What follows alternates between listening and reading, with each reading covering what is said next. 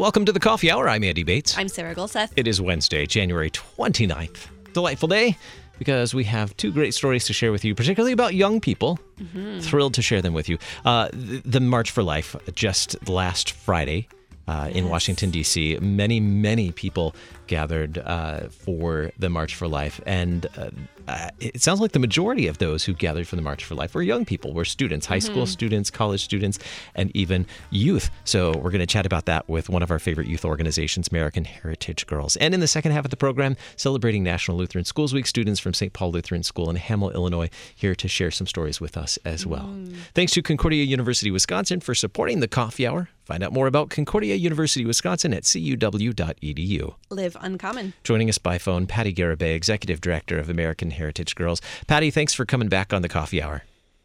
It is my pleasure. Good morning. Good morning. So, tell us about uh, the Respect Life Patch program that uh, American Heritage Girls has has been running now for uh, for I think a couple of years. I know we've talked about this a couple of times. Tell us a little bit about the yes. Respect Life Patch program. Yes.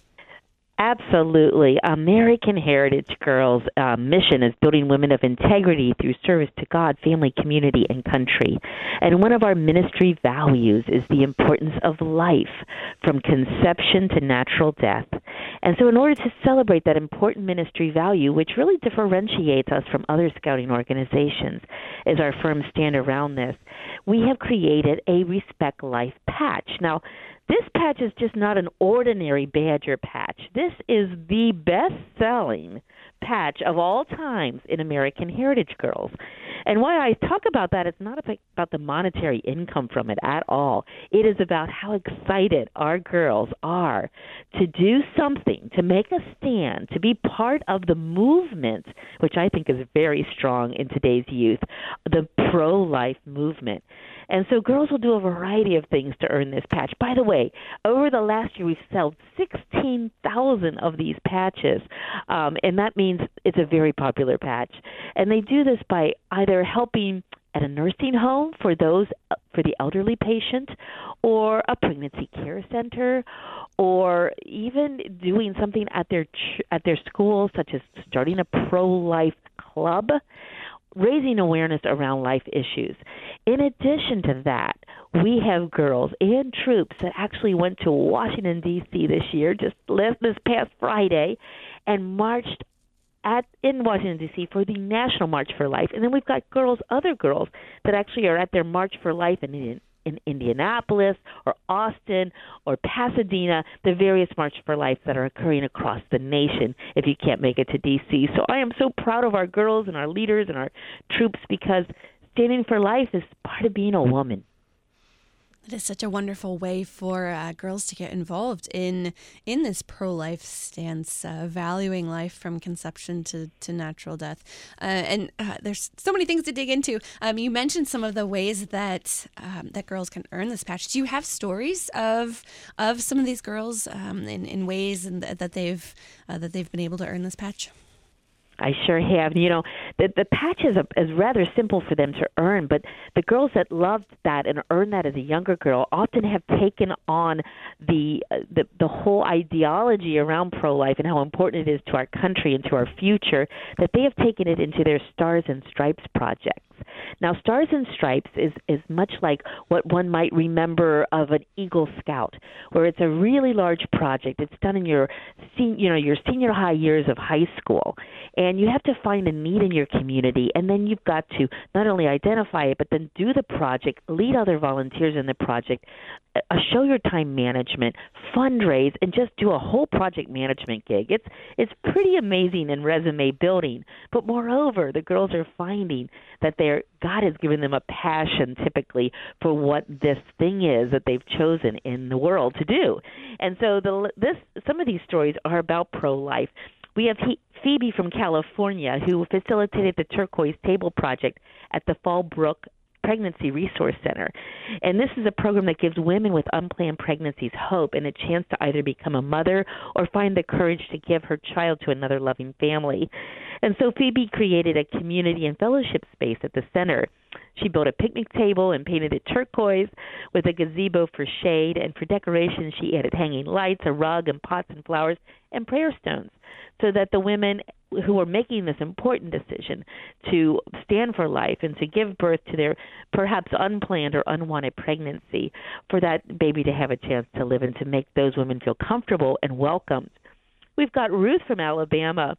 Uh, she facilitated a beautification of the Huntsville Pregnancy Resource Center's memory garden, and she assisted with um, pre- the Huntsville Pregnancy Resource Center assists women and men facing handicaps and hardships that have to do with pregnancy. So Ruth solicited the help of her troop to make stepping stones and replace broken items in the garden and make overall improvements. So there's two garden projects mm-hmm. that were done on behalf of Planned Parenthood. Um, pregnancy care centers, not Planned Parenthood by any means. And then uh, Crystal has been volunteering with her daughter. She's one of our leaders in in Missouri, in Missouri 1410, probably very near you, and working at the local Birthright Center for the last four years. So mom and daughter, team members, are working side by side helping women choose life. So those are just a few of the examples, but they're continually coming in, and we are happy to be part of the pro-life movement in our own little way. Outstanding. That's just fantastic to hear. And you know, talking about the uh, the turquoise table project uh, the the painting the, the, the picnic table turquoise. I've heard of that before. This is the second time now oh. I've heard of oh. a turquoise uh, picnic table. So there's something huh. in that story. Now I'm going to have to go research that some more. Uh, yes, you will. but I, I, think you know, seeing or hearing that that these young women are um, recognizing that that there is there can be actions behind the words of, of being pro life, that mm-hmm. taking action to care for, especially for mothers um, who have unplanned pregnancies, um, that. Uh, that that we can do so much to support them, and I, I, heard this in the words of a young woman attending the March for Life this mm-hmm. year, recognizing that um, that we can do so much through supporting um, the these uh, pregnancy care centers as well to help these uh, mothers, these new mothers, and what that means in in terms of actions in their own communities. Speaking of the March for Life, were there troops, uh, American Heritage Girl troops, that uh, attended the National March for Life this year? There certainly was. There were troops as far away as Nevada and as close as Virginia, and there, the information is still coming in as they're sharing their stories and their pictures from the march. They were. Um, I was excited to see that um, Reverend. Uh, Reverend Harrison, Matthew mm-hmm. Harrison, he attended, right? That's so cool. Yes. Mm-hmm and I love that we're seeing more of a ecumenical kind of thing going on there, where um, we're all as Christians standing together, saying this is what's important, um, that we need to make this stand, and even for our president for the first time ever. Uh, not to be political, but that was pretty amazing too. So um, I'm excited to see what's going on in our country right now in regards to our hearts turning towards life. I mean, imagine this: if we were really valuing life what more would that say about the values in our country? And I am praying that we are moving back to where we should have been in the first place. Why is an event like this important for for younger girls uh, to go to and to experience and to be surrounded by other pro life women? Well, I think it's really important to talk about this issue from a very young age. You know, a lot of people that are critics of American Heritage Girls Stand on Life say this is a political issue, and I say no, this is a God issue. Um, the Lord has valued life. He, we were knitted in our mother's womb. Scripture talks about this, and so scripture is life and we need to teach those scriptural and biblical truths to our girls at a very young age so that when and if they become confronted or a friend becomes confronted with this situation they know the answer they're not like rubbing you know scratching their head saying now what do i do now that they know what to do and what the next best step is and that is to allow all people to have a right to live and to have a life one of the hashtags from the march this year, one the of the theme the, theme, mm-hmm. um, mm-hmm. pro life is pro woman. Uh, I'd love to get your perspective on that, Patti. What is uh, when you hear that that phrase, pro life is pro woman? I do not. I believe that there is no worse atrocity that has occurred to the feminine or the women's movement than the promotion of abortion. I have absolutely met hundreds and hundreds of women's lives who have been destroyed by that choice. By what they call a choice. My own sister's life has been destroyed. She cannot find forgiveness. And it has just been a horrible thing to see that women, in the name of choice, have allowed their lives to be destroyed. I, I feel like it, it's it's horrible. I I can't even imagine that anyone would think that that is a healthy emotional thing to do. And so I think pro life is pro women is an excellent adage and it's not just an adage, it is the way we should live.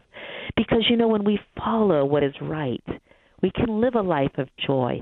Maybe we've made a mistake. Maybe we did get pregnant before we were married and we had this child but we still did the next right thing and we gave that child to a couple who desperately wanted one. And that was a sacrifice. And that was a beautiful thing that God will honor. And yes, the Lord forgives all of us for our sins, but this is an important say do the right thing. And yes, pro life is pro women. Hmm the uh, future events we have just about a minute left uh, upcoming I- events with american heritage girls this year or things that we'll be celebrating this year well we are very excited it's a big year for us andy we're 25 years old wow. That's a big deal a quarter of a quarter of a century, as they say, and we are celebrating. Um, we are having a girl convention, and it the theme of our convention is chosen, and I just love that. Our our our scripture that goes with that is therefore, as God's chosen people, holy and dearly loved, clothe yourselves with compassion, kindness, humility, gentleness, and patience. And of course, that's Colossians 3:12. But the girls are going to enjoy workshops and speakers and music um, by a re- Christian recording artist, Riley Clemmons, as well as learning about bullying and things like that, just how to survive, and also to know that they are chosen by the Lord and they are beyond special because of that. So we can't wait to celebrate. We're also rolling out two new girl handbooks, which is going to be exciting for the girls. And these are really we be dealing with identity in Christ as well as new badges and sports pins. And then even I am going to be writing my book. My book will be released about the origins of American Heritage Girls, the battle that occurred um, in order to make this this thing birth, so to speak, and then what God has done uh, throughout my life and throughout the life of AHG thus far. So it's an exciting year for sure. Patti Garibay, Executive Director, American Heritage Girls, thank you so much for joining us on the Coffee Hour today. Thank you. I'm Andy Bates. I'm Sarah Gulseth.